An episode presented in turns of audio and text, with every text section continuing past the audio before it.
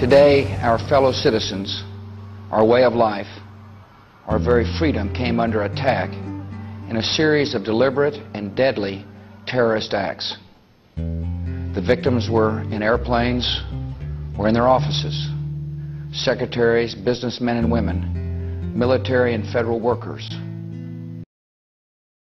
it's always challenging for us to think about what episode um, we'd like to do, like a guest or something of that nature, because of the fact that 9 11 is such a historic and, and, important event that we feel, at least, that we should recognize that. Um, so we thought we would change it up and do a little episode here about where were we when the event happened or what were we doing? And um, from that, so what? What what came out of that and such, you know, um, in terms of our individual. So I'll go first and say, um, for me in particular, I was uh, near the end of my military career. I just spent 20 years and I had already planned on getting out of the army.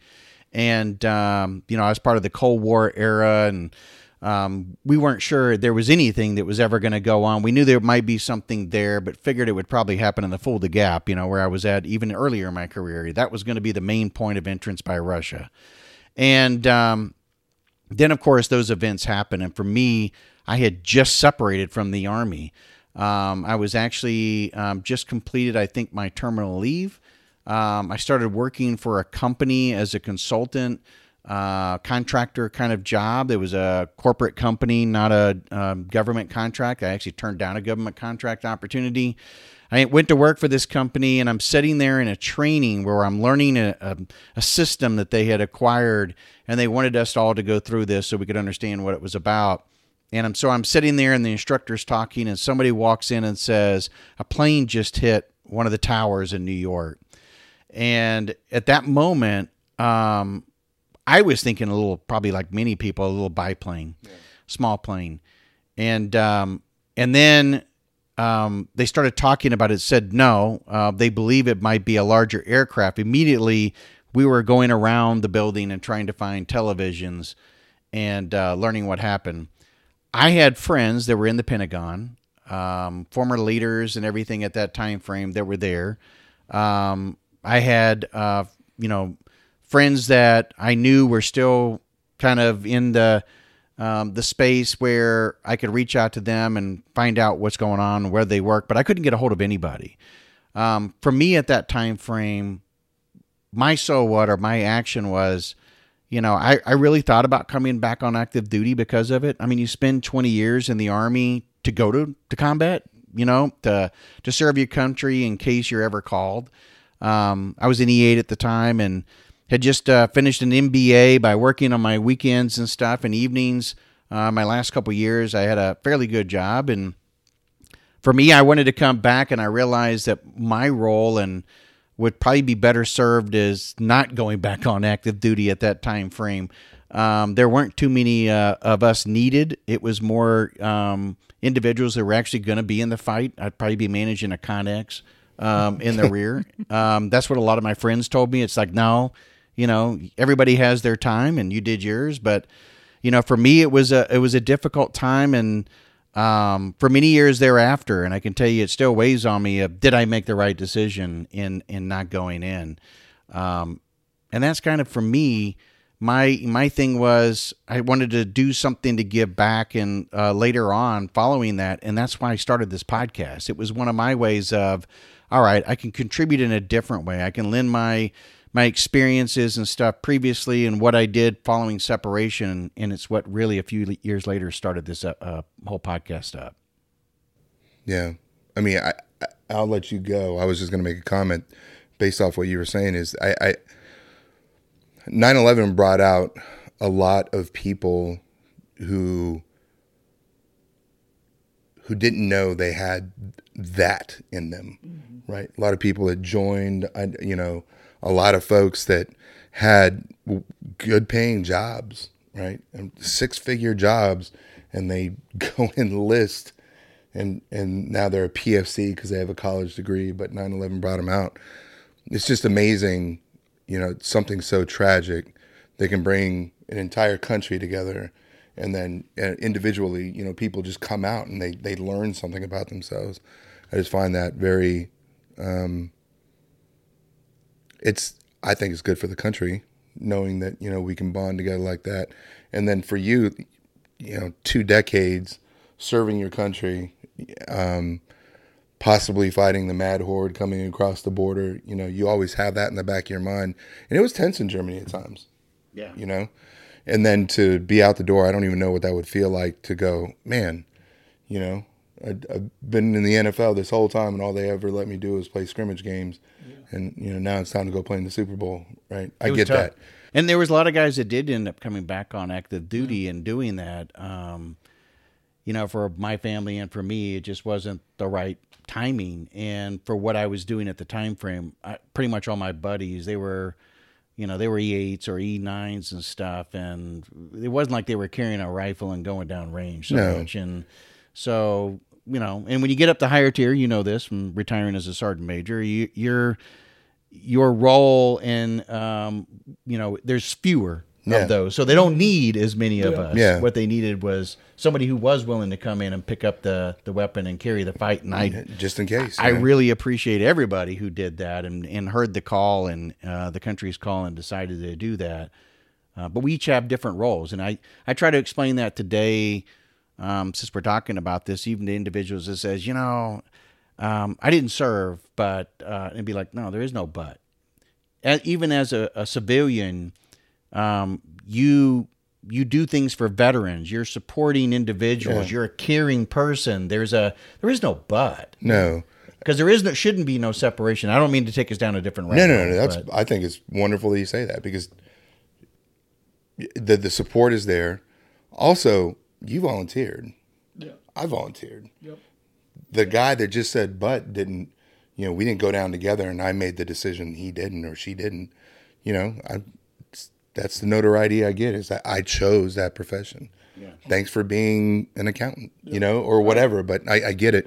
And for you, and I've I've said this before because my father was kind of in the same boat with the Gulf War, is that you set the conditions for the people after you to be successful. If you were horrible at your job, um, if you were horrible as a leader, then future successes wouldn't have wouldn't have been present, right? But people were successful, and they were directly and indirectly because of you. You know those the successes, in my mind, and a lot of other people that we've spoken with. So you've set the conditions for us. Absolutely. Um, so I was a sophomore in high school. I was 15 years old. I was in weight training. Um, So this is three generations. That's this is how it broke this down. is before the army, after the army, and I guess Yeah, you during, were you yeah. were during, yeah. So yeah, I was I was a teenager. I was it was Tuesday. I was going to go to football practice. Um, that re- honestly, this is how blinded I was to everything. Football practice got canceled, and I was like? Coach Hughes never cancels football practice, and then the game canceled on Friday. So I knew it was something bigger than that. Obviously, in my little my little fifteen year old mind at the time, I can remember who was standing next to me when we watched the second plane hit. Um, and it's it's a a moment in my life that I will never forget. I can never just not remember the looks on people's faces, utter confusion, this feeling of safety that we had in that one morning was all taken away. Yeah, oh, wow. I like the You know what I mean? that, Like yeah. we were comfortable. We were Americans. Yeah. We were comfortable. And then we realized how wrong we were. In that moment, Is don't don't make no mistake.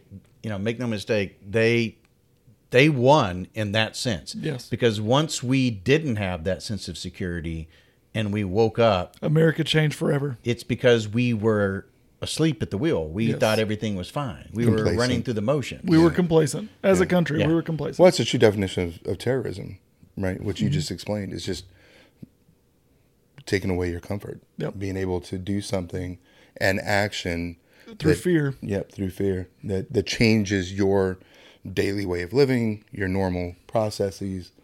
So yeah, man. And I always saw it as like my experience that day, um, not as the reason I joined the military, but a definite feather in the cap of the myriad of reasons as to why I joined the military. Um, you know, some of it was out of necessity, but you know, I could have made it work doing something else. Yeah. But it served a purpose of what I needed at the time. But there was also this thing, you know, that happened back when I was a sophomore in high school that I still remember that's still fresh in my mind that I want to go do something or go at least help do something about. And that was that was one of the reasons why it sounds crazy. I was happier that I was deployed to Afghanistan and not Iraq. Yeah. Yeah. Iraq was. Because that's why that's what I thought. Yeah. Once you read into it, you realize that, you know, yes, they were harboring people, but the threat probably came from other places. Yeah. That's neither here nor there. Yeah. At the time, though, I was like, That's I'd rather go whole there. other topic. Yeah. Um, so So, question for you: at, at 15, I mean, at that point, had you what was the most traumatic thing that you'd ever seen with your two eyes by the age of 15? that was probably top three, 100%. Yeah, yeah. top three. And that was through a TV. Yeah, no, I And mean, that- that- still that- traumatic. When you can like reach through a TV and traumatize somebody, or what? How I always say that trauma is relative, but traumatic being that it's remembered, it's remembered vividly, and you can feel emotions from the time that it happened. yeah, it's Um, a fear. Yeah, I mean, as a young man, I think growing up, and I think we can all relate to this. Being in elementary school, I think the the thing that we were most scared of was probably getting in a fight. I mean, and, and and most kids talk about it. Most young men talk about it. They're like, "Man, uh, you know, I got in a fight, got punched in the face." Nobody wants to get punched in the face, right?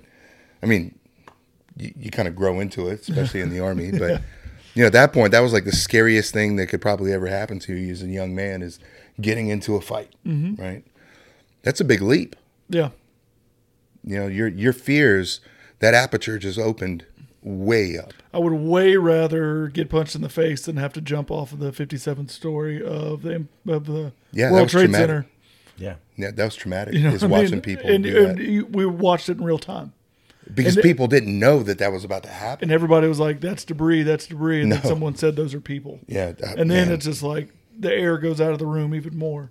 Even when you think the air couldn't come out of the room even more, it just can you imagine being a teacher trying to oh No. collect Oh. all of that emotion and keep yourself together i can't I The, can't. Uh, our school shut it down. It was everyone on their desk. You're gonna watch this TV. The bell's gonna ring. You're gonna go to the next class, and then you're gonna watch the TV. Yeah. and that's all we did all day. That's all we did for the rest of the week, pretty much. And it was just a. I remember it's a somber time, but I always put the but in here. That next week, you start seeing the red, the white, on, and the yeah. blue, and it was. I'm getting chills just talking about it. Actually, yeah I mean, we, and once again, I'm 15. I'm in my little football player mind. You know, I start seeing cheerleaders wearing American flag shirts. Show everyone's wearing American flag shirts, and I want to say that my patriotism was pushed over the edge during that time. I think everybody's was. September 12th up until now. I mean, that it's I mean, I, I'm not old enough, and nor have I ever asked my, say, parents, uh, my mother who's still living, um, you know, the, the feeling of, say, the end of World War II like, as an like example. the V-Day experience. Yes, and the and the parade and all of that. Um, but I mean, that was pretty pretty amazing. Even months and months after. when George Bush threw out the opening pitch of the World Series, the first pitch of the World Series, and it was like, yeah, we're American. Everybody was American. You could be brown, black, white, yellow. Oh, it didn't what- matter. Didn't matter.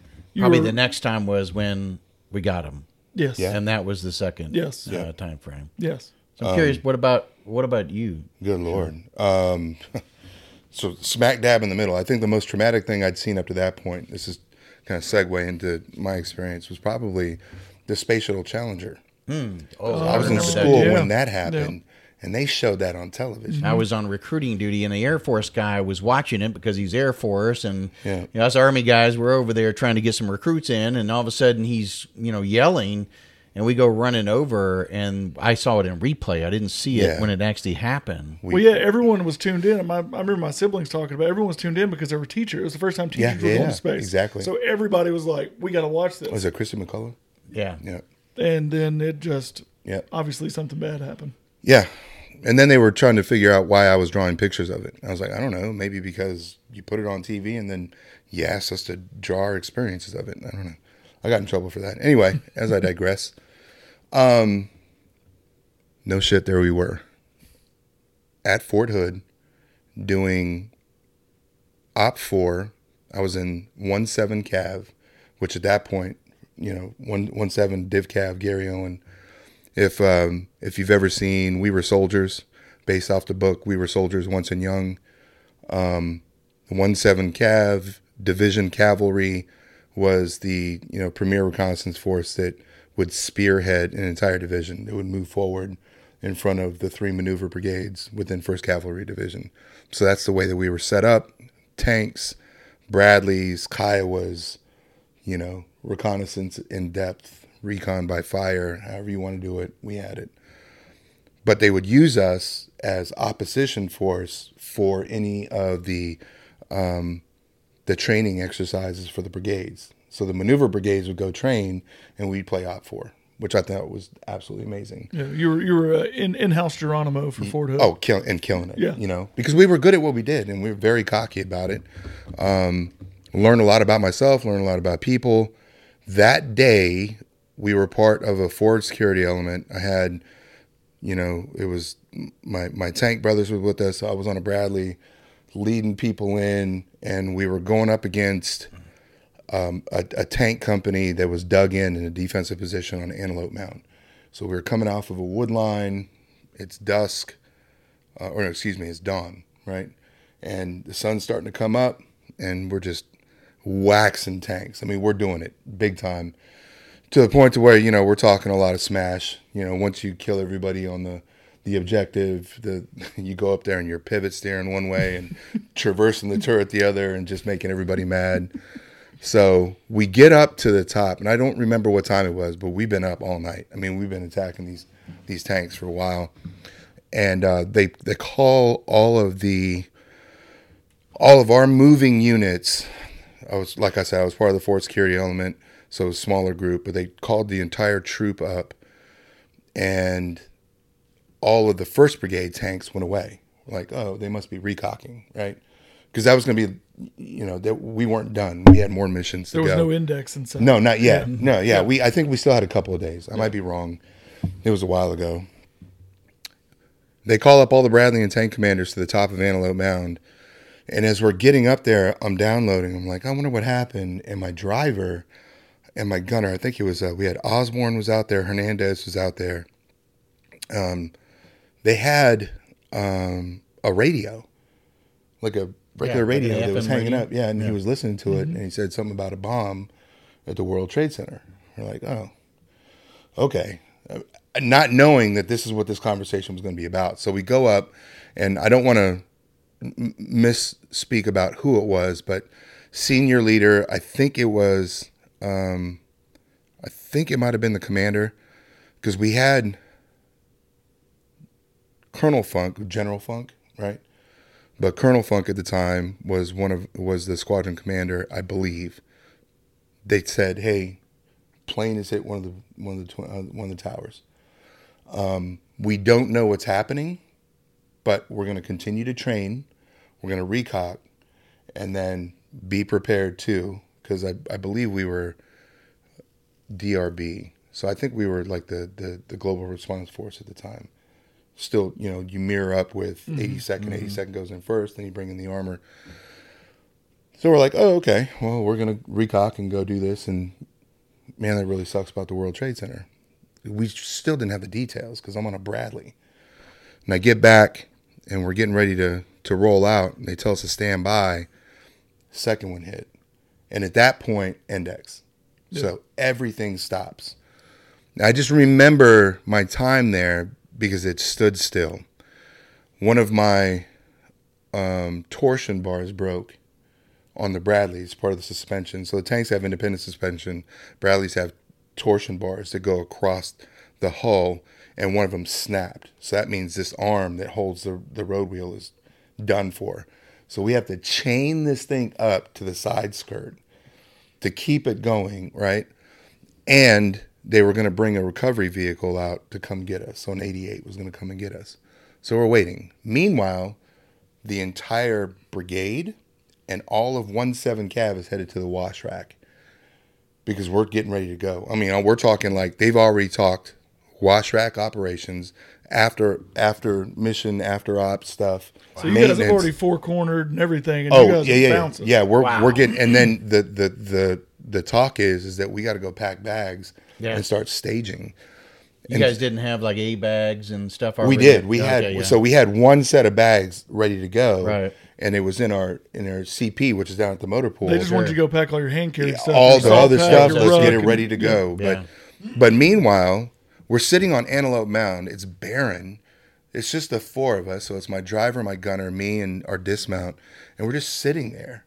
And every literally everybody has left, and it's just us. And we're just watching everybody just take off.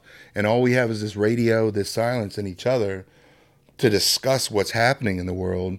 And of course, I'm the senior guy out there on the track, you know, I'm young staff sergeant, like, hey, what's going to happen?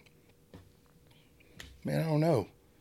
We're going to figure it out, though, right? We're going to do this together. I was a young sergeant at the time. In fact, I wasn't even staff sergeant yet. So, yeah, we didn't have time to register what was really happening because I didn't get to see it on TV. I didn't get to see it on TV until like three or four in the morning because by the time we were able, they told us finally to limp it back. So here we are with this thing chained up on the. Don't ever do this. If anybody rides a Bradley now, don't don't ever do what we did. We chained this thing up to the side skirt, and then we rolled and limped this thing to the wash rack, and we were at the back of the line. It's like gunnery, just sitting there waiting for your turn. Got everything washed. Had to bring it back. Now we have to replace parts. We have to replace the torsion bar. People have got track pads. I got to. I mean, you're doing maintenance. Horse saddle man. Yeah, you. I mean, because you got to get these vehicles ready to Yeah. go, and then by the time we got everything done, you're home. You're taking a shower, and I think recall was, you know, whatever. That was my experience with with, you know, 9/11. The so what to that was we didn't end up getting called forward. It was Fourth Infantry Division was still there at Fort Hood, and I believe it was 110 Cav, which was the experimental brigade at the time, got pushed into. hmm. Um, well, they got pushed into Iraq. So that's how that's how people get their history messed up. like, oh, somebody hit the towers, Osama bin Laden. We're in Iraq. Oh, okay. So that's it, it, it it's really weird. Yeah.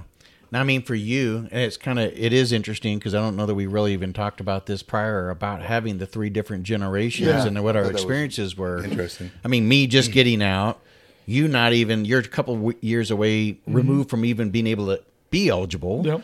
And then you're in at that exact moment, Yeah, I'm a sergeant. Yeah. and you're on a force that's reactionary that could have very well been the one that would have went in Yeah. there and and been one of the first uh, elements at least uh, to be on ground Yeah, I mean, for a couple days, it was it was really crazy. Um, I don't remember. I, I'm trying to figure out if, if I'm mixing a bunch of information together, but I I know Antelope Mound happened. I just I just remember that time sitting there with the fellas and just how how everybody just disappeared, and we're sitting on this in this it's like sagebrush and and you're on a mound and there's dirt and it's Texas you know, and you can see things in the distance, but it's just so quiet. You got nothing. The Bradley's not going, the radio's going, you're hearing people panic. And we're all just sitting there in our thoughts, just trying to figure out what the next move is going to be. And you don't know whether to be personally scared or if you just need to start ramping up in your mind that we're probably going to go someplace because something happened. It's just a weird place to be. 22 years removed from that um, i think you know you think about that the generation that now is joining the military you know weren't even born at that time frame or four years removed from even being born in some cases or longer um, which is just kind of crazy Yeah. right so you're listening to this and you're one of those individuals and you wonder why people still focus on that event and uh, you know because it was an historic event in history that changed the landscape of a lot of things that went on and you can talk about you know whether or not it actually happened, whether or not after that we should have been there, were there weapons of mass destruction or not, that's not what this podcast episode is about. It's about a moment in time of our country in which we came together. There was a strong event of something that never happened on American soil, which told us that it is absolutely capable of happening uh, happening here. Um, which prior to that we thought we were you know perfectly fine and nothing like that would ever happen. So I think you know for those reasons we at least wanted to come together and and talk about where we were, what happened to us, um, what we took away from those events and stuff, and what you know what happened. Um, each of you probably have a story, and uh, you know may have a different you know um, things in, that you saw or whatever. It's much like if we all went into the same house and breached it and everything. You would we'd all have different stories as well. Uh, but I hope, if nothing else, you take the time to think about those who lost their lives on that day um, at the Pentagon and the aircraft that had to hit the, the ground, and then as well as the one that uh, two that hit the towers. Um, you know, there was a lot of lives that were lost that day, and there were lives, countless lives that were lost thereafter because of those events and us getting engaged in a 20 year war. So we wanted to at least bring for us um, why we thought that day was important, and that was kind of the purpose of the episode. Yeah.